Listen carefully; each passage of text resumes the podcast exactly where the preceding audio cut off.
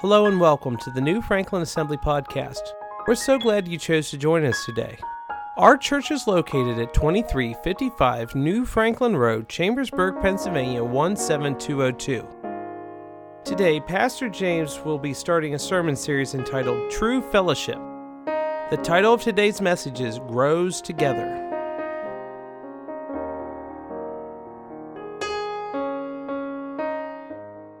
Today, I want to start a new sermon series. I want to start talking about the church. Uh, in particular, I want to start talking about the fellowship of the church. I've been thinking about this for some time now, and as I've studied and as I've looked at this, uh, this topic, I, I kind of ha- had become overwhelmed a little bit because the, ch- the scriptures, especially the New Testament, it has a lot to say about the church. Uh, and when the church talks about fellowship, typically we are referring to the events when people of the church get together socially. And when we refer to that word fellowship, we're referring to the social activities of the church. Uh, we have our fellowship meals, and we have a lot of them, and that's awesome.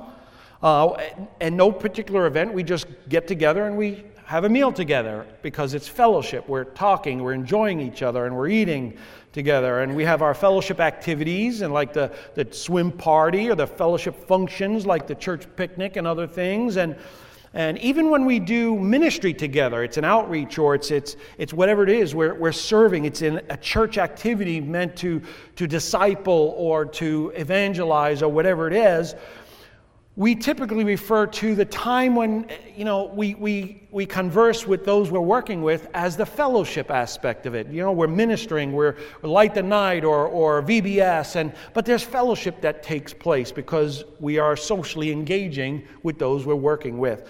But it's the, that that social aspect is considered the fellowship aspect of what we're doing. But i believe the word fellowship in the scriptures refers to a lot more than just the social activities or the social uh, communications uh, of a particular church or body of believers. The book of Acts records the founding of the New Testament church. It's, it, it basically is the roadmap for us. Uh, it's the roadmap for us when we seek to establish a true scriptural life or true scriptural ministry, a church. Acts 2:42 says this. One of the key verses in the book of Acts, it says, They devoted themselves, they being the church, the Christians, they devoted themselves to the apostles' teachings and to the fellowship and to the breaking of bread and to prayer. So, this is one, again, this is one of the key verses in the book of Acts. It is the foundation of in which every church should be built upon. We use the word fellowship as synonymous with uh, as, some, as a synonymous word to the word church. It's fellowship, it's the church. But the scripture tells us that the church devoted themselves to the fellowship. So it, it, they didn't see it as a synonymous word. The Greek word for the word devoted, remember that verse, they devoted themselves to the apostles' teachings. The Greek word, I, I won't pretend I know how to pronounce it, but it's proskerter. And so there it is. That's why I put it up there. But it basically means to be constantly engaged in. To be constantly engaged in. In other words, the first century church was constantly engaged in four main disciplines the apostles' teachings, the fellowship, the breaking of bread, which we can consider the worship of God, and prayer. And so, fellowship is listed among the four main disciplines of the church. And of all four of these disciplines, I believe it is the fellowship of the believers that is either the most misunderstood or maybe the hardest to abide by. And we'll see that perhaps a little bit today. What does the scripture mean when it says that they devoted themselves to the fellowship? How exactly were they constantly engaged in the fellowship? Well, this is the thought that I want to explore for the next few weeks. And so the title to this sermon series is True Fellowship. True Fellowship. Think about that word fellowship for a moment. Fellowship refers to, to the commonalities that we share as a group of people together. Our common faith in Jesus is the foundation to that fellowship. Our common desire to worship God and to please God and to live for Him forms our fellowship. Our common call to serve God and to serve His purpose on the earth, again, forms our fellowship together. But fellowship is more than a group of individuals that share a common faith or share a common message or mission. It's more than that. Paul teaches us that the church is the body of Christ. And we'll get into that today, but I think today's definition of fellowship somehow loses something in translation in light of the way Paul refers to it as a living body. So let's turn to 1 Corinthians chapter 12 today. 1 Corinthians chapter 12. Now I want to read verses 12 through 27, a familiar portion of Scripture. But let's read it in its context, and then we'll look at it closely. It says this The body is a unit, and though it is made up of many parts, and, and though all its parts are many, they form one body. So it is with Christ. For we were all baptized by one Spirit into one body, whether Jews or Greeks, slave or free, and we were all given the one Spirit to drink. Now, the body is not made up of one part, but of many. If the, if the foot should say, Because I am not the hand, I do not belong to the body, it would not for that reason cease to be part of the body. And if the ear should say, Because I am not the eye, I do not belong to the body, it would not for that reason cease to be part of the body. If the whole body were an eye, where would the sense of hearing be? The whole body were an ear, where would the sense of smell be? But in fact, God has arranged the parts in the body, every one of them, just as He wanted them to be. If they were all one part, there would, where would the body be? As, if, as it is, there are many parts, but one body. The eye cannot say to the hand, I don't need you and the head cannot say to the feet, I don't need you. On the contrary, those parts of the body that seem to be weaker are indispensable. And the parts that we think are less honorable, we treat with special honor. And the parts that are unpresentable are treated with special modesty, while our presentable parts need no special treatment. But God has combined the members of the body and has given greater honor to the parts that lacked it, so that there should be no division in the body, but that its parts should have equal concern for each other. If one part suffers, every part suffers with it. If one part is honored, every part rejoices with it. Now, you are the body of Christ, and each one of you is a part of it. Well, let's stop there. The ta- again, the title to the sermon series is True Fellowship. The title to today's message is Grows Together. Put that phrase together, and you have what? True fellowship grows together. Let's say it again together. True fellowship grows together.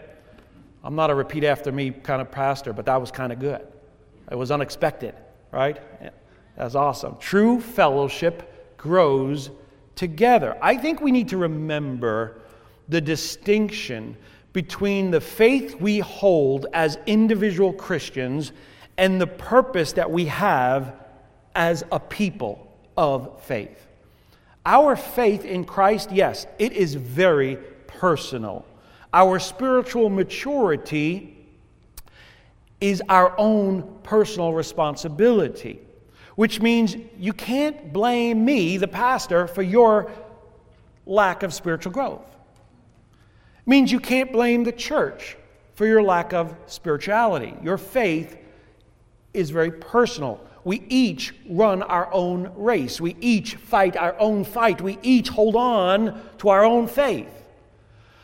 But there is a reason why God added to the church daily those who were being saved. That's another key verse in the book of Acts, Acts 2:47. It says, "And the Lord added to their number those who were being saved." And so even though we have our own personal walk of faith, he has added us to the church for a, for a reason. The church doesn't only exist to help us grow as individual Christians. Yes, it does do that. But that's not the only reason. The church exists also to fulfill the purpose and the mission of God on the earth. And that can never be done by lone Christians, lone rangers. It must be accomplished through the church, which means that as a body, as a group of people looking to fulfill God's purpose, we are only as healthy and only as strong as our weakest member. Let me say that again. As a body, as a group of people looking to fulfill God's mission on the earth, in our community, we are only as healthy and we are only as strong as our weakest member. Physical bodies, think about it, they do not function properly if one part of the body doesn't grow as strong or as equally as the other parts of the body does. My brother Anthony has been disabled since he was three years old. We are 11 months apart, so he is 50 years old. You can do the math, I'm 51.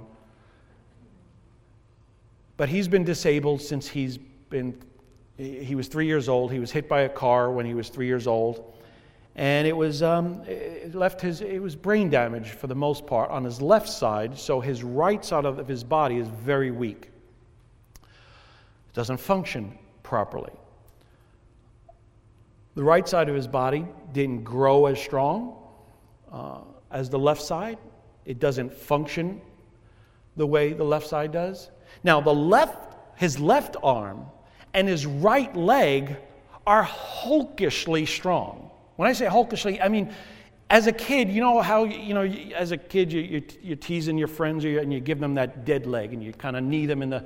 Well, you could not hurt my brother Anthony in that leg or that arm. He used to tease us and says, go ahead, try it. His, his arm was as big as a softball, hard as a rock. His leg, I mean, we used to take our knees and go, and he would laugh and then he'd do it to us, and we'd be on the floor with his left. And so he's hopelessly strong on his left side. However, though his left arm and left leg are hulkishly strong, though they are above average when it comes to strength, his overall function and his overall effectiveness are still less than the average person because of the right side. He has not, my brother Anthony has accomplished a lot in life, and he has had to work harder at accomplishing what he has accomplished, but it's not as much as you and I. My point is this the strongest people among us here in our fellowship cannot compensate for the weakest among us. You getting this? You see, we have some people of strong faith here in our church. We have some strong men and strong women of faith in our fellowship, but our overall growth and our overall strength as a body is still affected by the weakest among us. Can we still accomplish God's will? Yeah, of course we can. But we will have to work much, much harder at accomplishing what we do.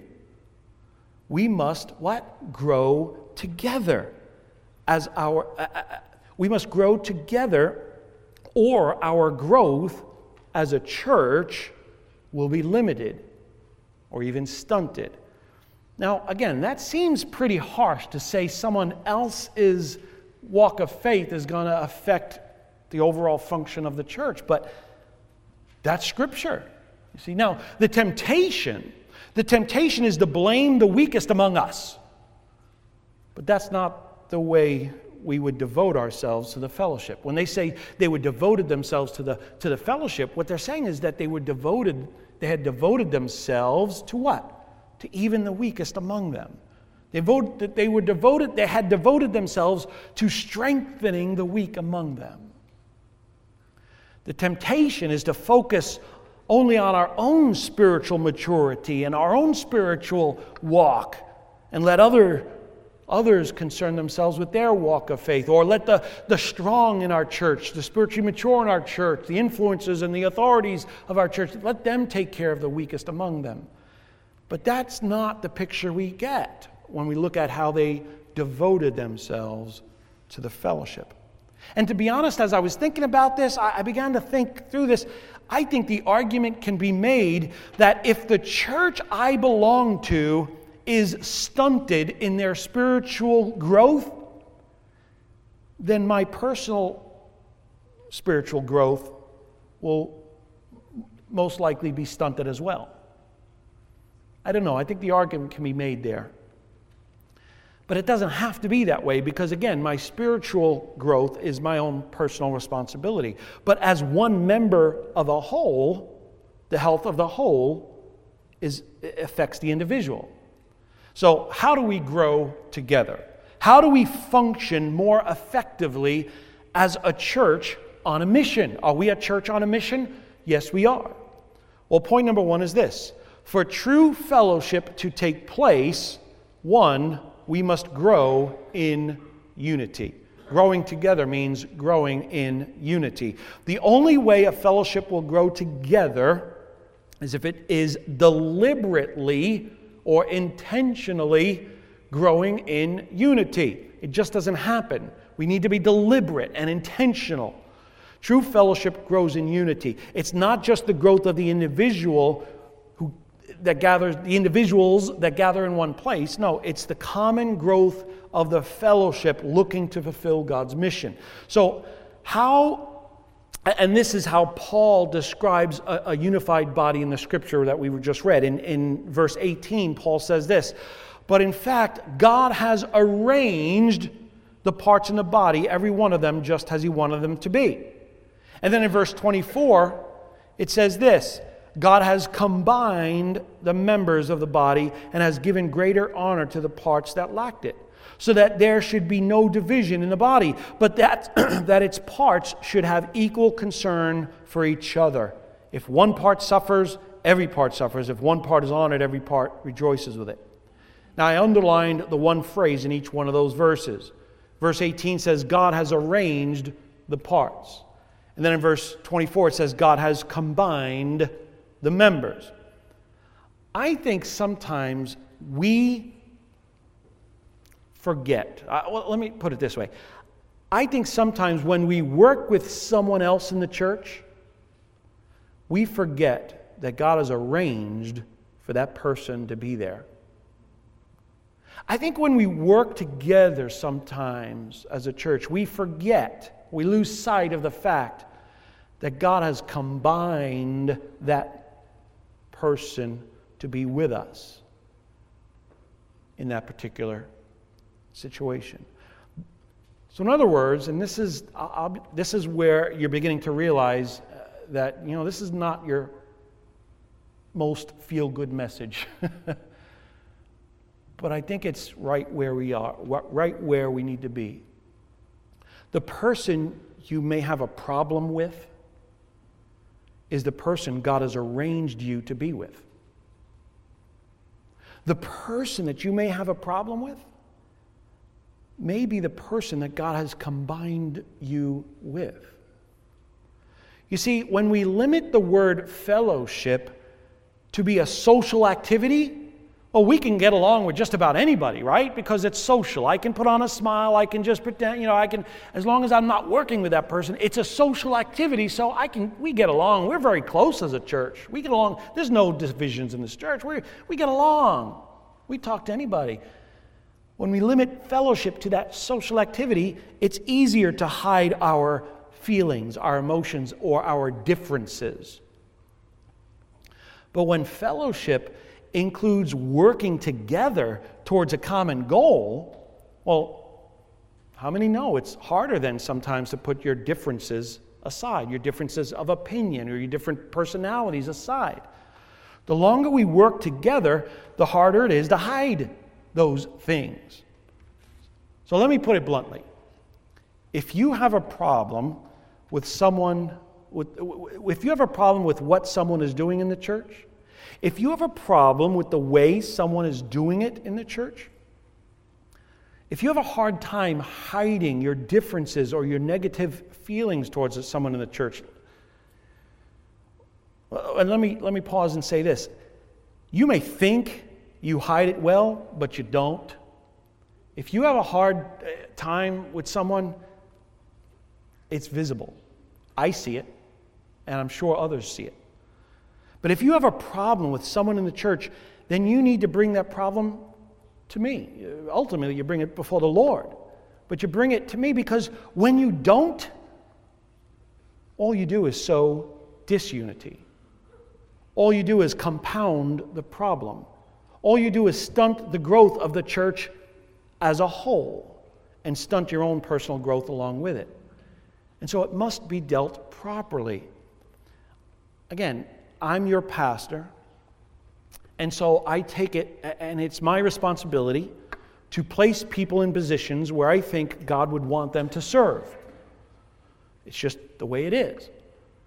Sometimes I, I, maybe a little bit more than sometimes, I get it wrong. I know that, and, and so I need to adjust. Sometimes it's a wait and see situation. Let's see if this works. And then other time, and, and sometimes it's very clear, oh, that was a big mistake. Let's, let's back the train up. And other times, oh, I don't know, maybe we could take some things out of it and adjust. It's a wait and see. Sometimes it's right on the mark, even though it may not seem that way right away. Either way, it's my job to make sure people are where they're supposed to be. I have help, I have the, the church council, I have the church board, I have the uh, people I, I listen to and, and look to. And so we function as a body, as, as, as an organization that wants to accomplish God's will. So if there's a problem with the way someone is serving, well, that's on me. That's not on them. So you need to bring that to me. I'll deal with it, not you. But let me also say this if you have a problem, and I speak, let me say this I speak this out of experience because I was that person with the, having the problem with others for many years. If you have a problem with working and serving with someone in this church, then I have discovered nine times out of ten, the problem's not with them, it's with you. Because I, I discovered that about my own life. Listen to the part of that verse again, where, in verse 26. Paul says, Its parts should have equal concern for each other. If one part suffers, every part suffers with it. If one part is honored, every part rejoices with it. Look at the first part. Its, its parts should have equal concern for each other. Let me tell you why sometimes that's difficult, especially in this setting. And I've, it's not just unique to this church, I've seen it everywhere. We have a lot of family here, don't we? There are grandparents that have their kids and their grandkids here, and it's not just one family, it's, it's a lot of us. So I have my wife, I have my daughter sometimes helping. I, I have family, you have family. There's multiple generations here. That is wonderful. That's a testimony. But I can tell you, sometimes it's hard to have equal concern with different members. See, at home, she's my wife, she's my daughter. In the church, she's one member of many. And so to have equal concern for others I need to be aware that in church, my wife just fills a role within the function of the whole body. And so I cannot have more concern for her, her feelings and her desires and her wishes and wants than with someone else in the church. You get my meaning? In my older years, I'm beginning to discover the strengths and the benefits of all of our differences. Can you see that? I mean, I know I'm not alone in this. There is a benefit to having differences. I'll give you an illustration. Some of you have heard me talk about my friend, Pastor Will. Um, Pastor Will and I were on staff at the church in Lancaster for seven years. I was, uh, he was my friend. Pastor Will has since passed away. He is enjoying his reward in heaven today. But Pastor Will was one of the campus pastors of New Life Church. He was the city campus pastor. And every once in a while, I found myself having to help Pastor Will on a Sunday morning, as uh, you know, uh, uh, sometimes by preaching or teaching on a Sunday morning, other times by leading worship. Um, and at first, I, to be, I'll be honest, at first I didn't really like it.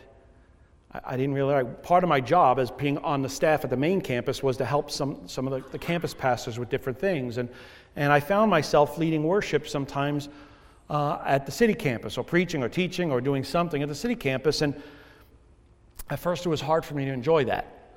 Pastor Will and I had very different personalities. I am more analytical in my thinking. I still haven't figured out the way Pastor Will thinks or thought. You see, he was very creative. Again, I was very analytical. I like math and science because there's no room for interpretation. Two plus two will always equal four, no ends, ifs, buts, or about it. When I color something, I color in the lines. You see, art class was my least favorite subject in school. The only painting I enjoyed, remember the old paint by number? Yeah, all number ones were blue, all number twos were red, all number threes were green, whatever it was. And I like that because my mind thinks that way. I'm not very creative that way. I like structure. I like organization. I have a hard time with people who are not. I'm just built that way. Pastor Will was the exact opposite. Pastor Will was the exact opposite of, of structure. He was an artist. He loved to paint. He loved to paint murals on the side of the church building. I mean, it was a city campus, and he, he, he was just very good at it. He was only organized in his own mind. He didn't follow any structure, at least any that made sense to the rest of us. He was typically late for staff meetings and things like that, which still I have a hard time understanding. But was it more important to be on time at a staff meeting or to take your time praying for someone in the streets? That's the way he thought. One time early on, I asked, I was asked to lead worship at the city campus. It was early on. I didn't know him too well. Uh, I put a lot of time, and if those who know me know that I put a lot of time into leading worship. I mean, uh, Terry had a little glimpse of that this week. She was up there working on the computer, and I was back and forth between the office and the piano, and the office and the piano, trying to pick a song, throwing this one out, changing this key, and, and just, I, I think through it a lot. I, I think through the words of each song. I think through the timing of each song, how it flows from one song to the next. I think about the keys of what keys to sing. You know, this was the key of C. That's a little bit higher range uh, for me to sing and for you to sing, but at the same time, it, to change keys is difficult. So, you know, I think through that. I try to think through how people are going to respond to each song and, and, and the worship time in between each song. And having thought through the song set for that particular Sunday, I came to church early, to the city campus early, And Pastor Will was going to help me by playing the drums. He was a drummer, and so he played the drums. I was going to lead from the keyboard and sing from the keyboard. Well, we get there early, and he takes a look at the songs. I had made a copy. He didn't have to make copies. I had given him him set. I had my set. I was all prepared. And he's the, remember, he's the, the, the, lead person at that campus. And so he looks at the songs, he says, eh, you know, and, and he begins to change things. He switched the order. Now, let's do this first, do that second. He changed the key of one of the songs. You see, now I got to learn the song all over because I don't know that key. So he even eliminated one song and added a new song that I had to learn. Listen, I'm all for being flexible, but come on, Pastor Will. A little too much here. It took a while, but Pastor Will and I, and I miss that man, Pastor Will and I got to the point where we worked really, really well together. I learned so much from that man. I learned that he brought a strength to the pastoral staff that to the pastoral staff there that no other pastor had. And there was 11 of us at one point. I learned the difference. I learned that differences in our personalities they don't have to cause disaster.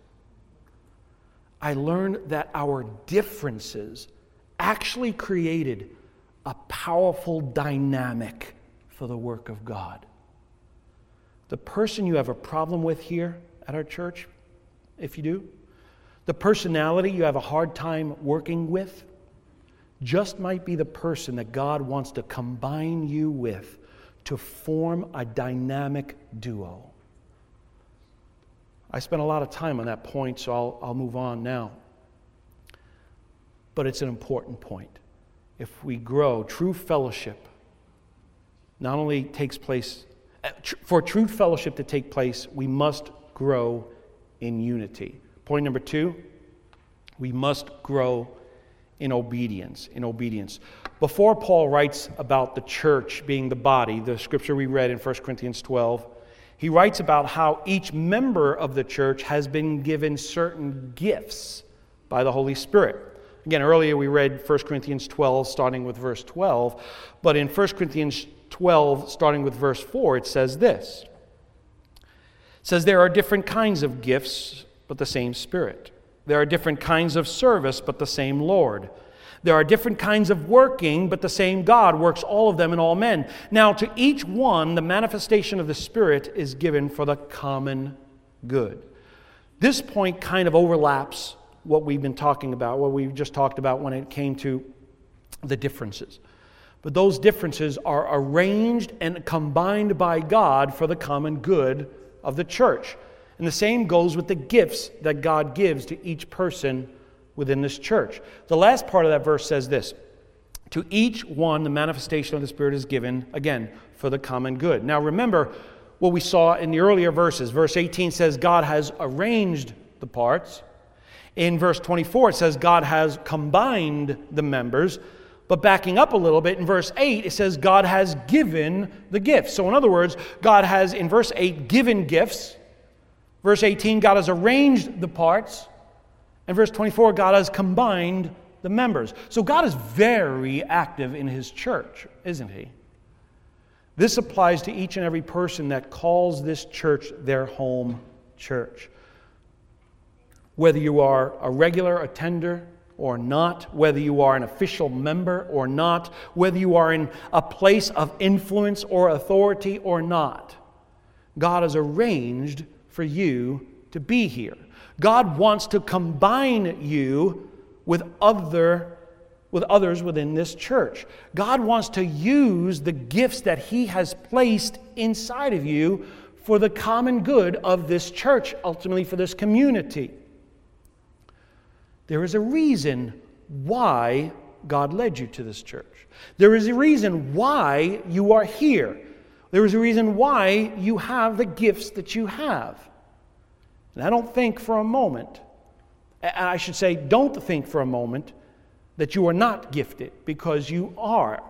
Whether you realize it or not, or whether we realize it or not, God has placed in you valuable gifts that He wants to arrange and combine with the rest of the members of this church. You are gifted. Again, you may not think you are very important to the work of God here at New Franklin Assembly, but without you, we are incomplete. Without your gifts, we don't function properly or to our full potential. Without you, our growth as a whole is stunted because God has arranged and wants to combine you with the rest of us. So let me encourage you, as your pastor, to obey the Lord and connect yourself to a greater degree to this church and to the body of believers that God has assembled together. You belong here. We need you here. And your obedience to the Lord helps and benefits the rest of us. Now, to the ones who are already well connected, to the, other, to the ones who are already combined by God in a great degree to this church, to this fellowship, let me say this. Don't think for a moment that your gifting is any more important to the work here simply because you have been around longer. Your gift is no more important and no less important than someone new to the church. Now, I've said this before, and I've I'll say it again. There is no level of importance within the body of Christ. There is rank and authority. I am no more important the rest than, than anybody here. I hold a higher authority. God uh, brought me here to be your pastor. There's the board, there's the elders. There is rank and authority within God's kingdom, but there is no level of importance. And so you are just as important. Because if you are not functioning in, in your gifts, then as a whole, we're less than what, what we can be. Your obedience, eh, for those who are well connected, your obedience is not necessarily just utilizing your gifts because you've been doing that for a long time. We have a, a good group of people, good core group of people that are just using their gifts for the Lord. That is awesome. But your obedience now comes in making room for other people's gifts. Your obedience now comes in making others feel like their gifts are welcome and wanted. Your obedience comes in seeing the value in something that they bring to the table, even if what they bring to the table is something you're not used to seeing or accustomed to. Your obedience comes, again, in concerning yourself or devoting yourself to them. Point number three. Again, for true fellowship to take place, we must grow in unity, we must grow in obedience, and finally, we must grow in love.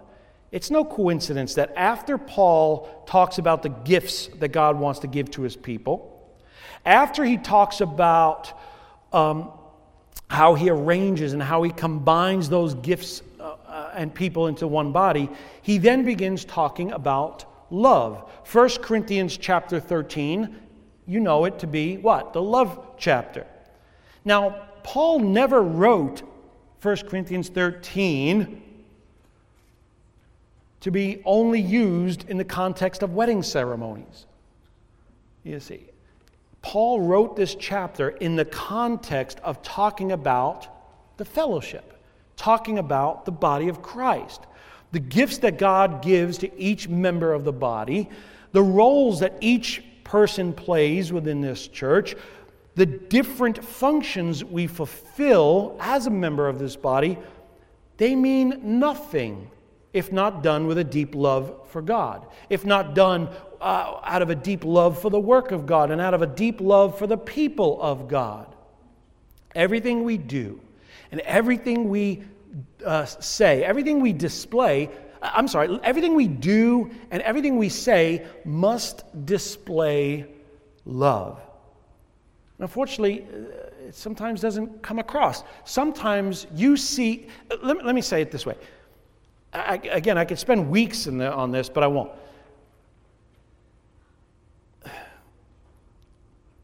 Let me, let me see. Sometimes I believe we mistake love and passion. What's the difference? Well, I'm passionate about organization. I'm passionate about starting on time or, or, or something like this. And sometimes those who are not as passionate as I am about starting on time, about doing something a certain way, or, uh, you know, as organized as I am, that bothers me. I used to get angry about it, but I, I'm just more passionate about those things. So, when someone is not on time for me, and I like to be on time, ask my wife if I'm not 15 minutes early, I feel late. That's just how I'm built. So, if you're not on time, that bothers me. I'll just let you know. You know, you know, you could do with that what you will. But it bothers me. So, sometimes my passion for being on time comes across more important than my love for the person who's late in how I speak to that person and how I talk to that person. I'm not displaying love for that person, I'm displaying a passion for being on time. and we confuse love with passion.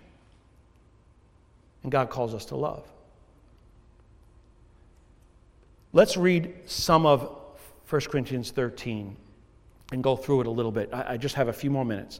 1 Corinthians 13, verse 4 through 7 says this Love is patient, love is kind, love, love does not envy, it does not boast, it is not proud, it is not rude, it is not self seeking, it is not easily angered, it keeps no record of wrong. Love does not delight in evil, but rejoices with the truth. It always protects, always trusts, always hopes, always perseveres.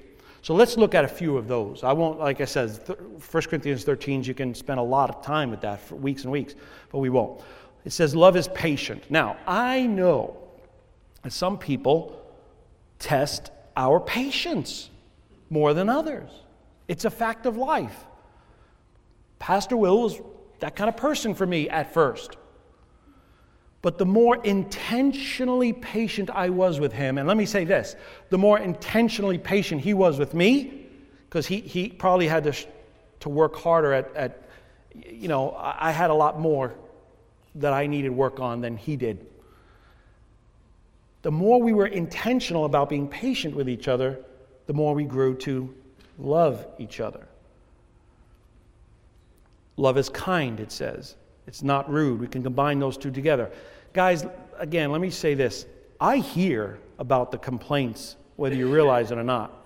Sometimes I know people complain to the right people knowing that it'll get back to me. You want it to get back to me. I wish you would come to me. I, I really would. I, I, would not get upset. If you have a problem, please come to me. I, I, I hope I'm not standoffish in any sort of way. And if I ever have been, forgive me. But you don't have to complain to someone knowing that it'll get to me. You don't have to do that please come to me. But sometimes you don't want it to come to me. Let me tell you, it does. I hear about the complaint, and, and not that we have a lot of it. We, we are a good fellow. I am glad to be a part of this, but we are a body. It happens. Even my brothers and I, my closest family, my children, they, they bicker. It happens when you are close with, each, with, with family. In my experience, I've seen that sometimes the seemingly most loving person can also be the most rude. Have you ever experienced that? And again, that goes back to the, to the difference between love and passion because we're confusing the two. Anyway, I'll leave that alone. Love is kind, love is not rude. Again, love is not easily angered and keeps no record of wrong. That's a hard one, keeps no record of wrong. listen, I put a lot of effort in what I do, and especially when what I do affects everyone around me or, or others around me. So when someone else doesn't take seriously something that I take very seriously. Again, it bothers me, like the being on time thing. But I've learned that even if the person I am angry with is in the wrong, and I'd like to think that I don't get angry unless the other person is wrong. I think we all like to think that way.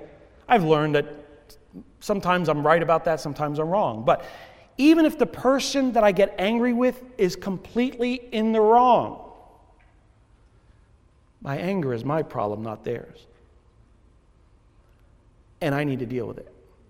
If someone in the church is easily, if someone in this church easily angers you, then pray that God would give you a greater love for that person. Love always, it says, protects, trusts, hopes, and perseveres. In other words, love never gives up on anyone. That's what we're called to do here as a church, as a fellowship. And so, in closing, I'll say this God has called each and every one of us to be a part of this, what, church, part of this fellowship. He calls us to devote ourselves to each other as a fellowship, to be constantly engaged in the fellowship of this church. True fellowship isn't about how many social activities we engage in. True fellowship isn't about how well socially we get along with each other. True fellowship grows together. True fellowship grows in unity. Our differences don't have to cause disaster. But if you want to post something, by the way, that's the, that's the, that's the one. That's, that's the one to remember and write down. Our differences don't have to cause disasters. Our differences can create a powerful dynamic. True fellowship grows in obedience. God has arranged for you to be here. God has combined you with others around you. God has gifted you for service in this fellowship.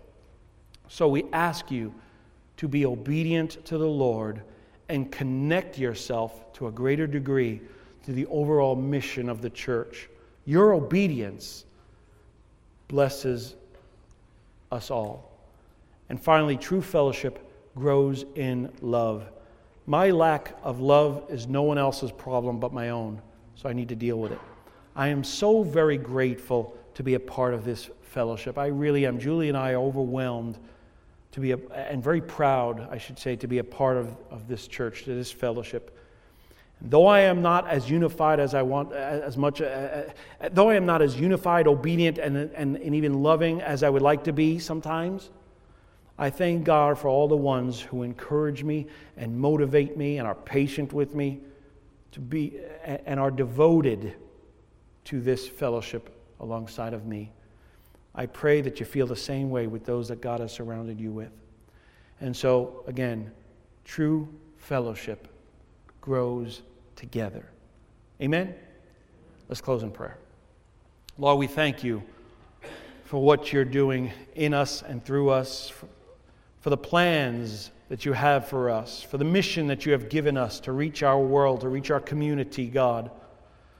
Lord, we thank you for those that you have arranged to be here with us. We thank you for those that you have combined us with to serve together. So I pray that we would grow together, that we would co- be constantly engaged in the fellowship of those you have brought together, that we would see great things take place through us, that we may reach a community, God, that we would see the lost saved the unchurched come and rededicate their lives. God, I pray for children to grow strong in your word and your ways. Lord God, that they would be called to the ministry even from within these seats in these classrooms, Lord Jesus. We love you and we praise you. We thank you that you are the head and we are the body. Teach us your ways now that we might devote ourselves to the fellowship the way the first century church has. We love you, Lord. Lord, we pray this in your name. Amen. Hello, everyone. This is Pastor James. I hope you enjoyed today's message. My prayer is that you would always experience all that God has for you. New Franklin Assembly exists to advance God's kingdom, to encourage God's people, and to serve our community. If you're in the Chambersburg area, we would love to have you join us for a live service. For more information, please visit our website at www.newfranklinag.org. Thank you. God bless.